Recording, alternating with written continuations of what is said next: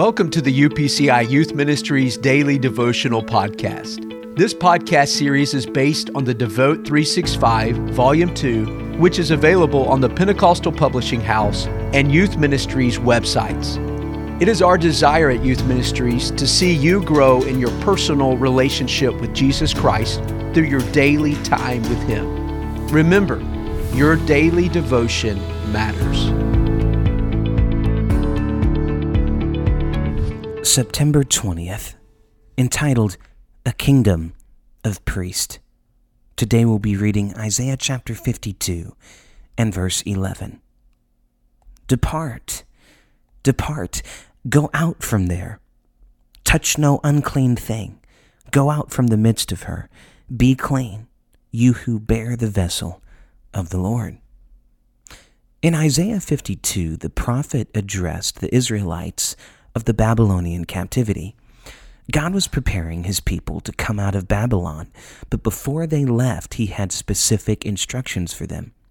God commanded those who ministered in the tabernacle to be separated from the culture around them. God wanted his people not only to leave Babylon, but also its ways.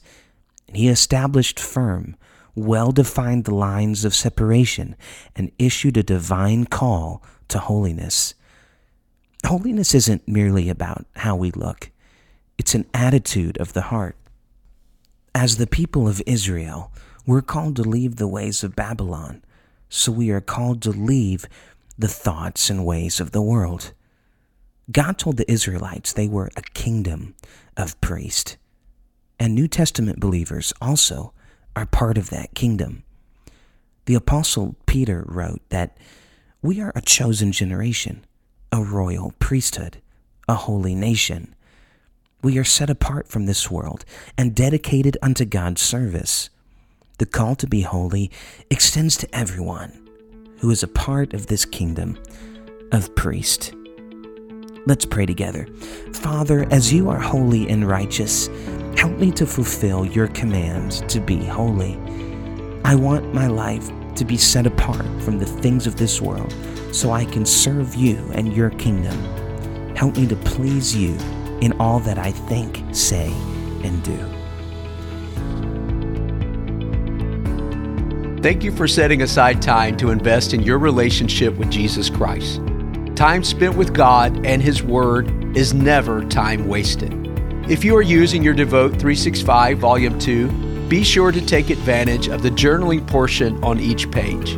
Also, don't forget to record your thoughts in the weekly recap portion. If you would like to purchase the Devote 365 Daily Devotional, click on the link in our podcast description to do so.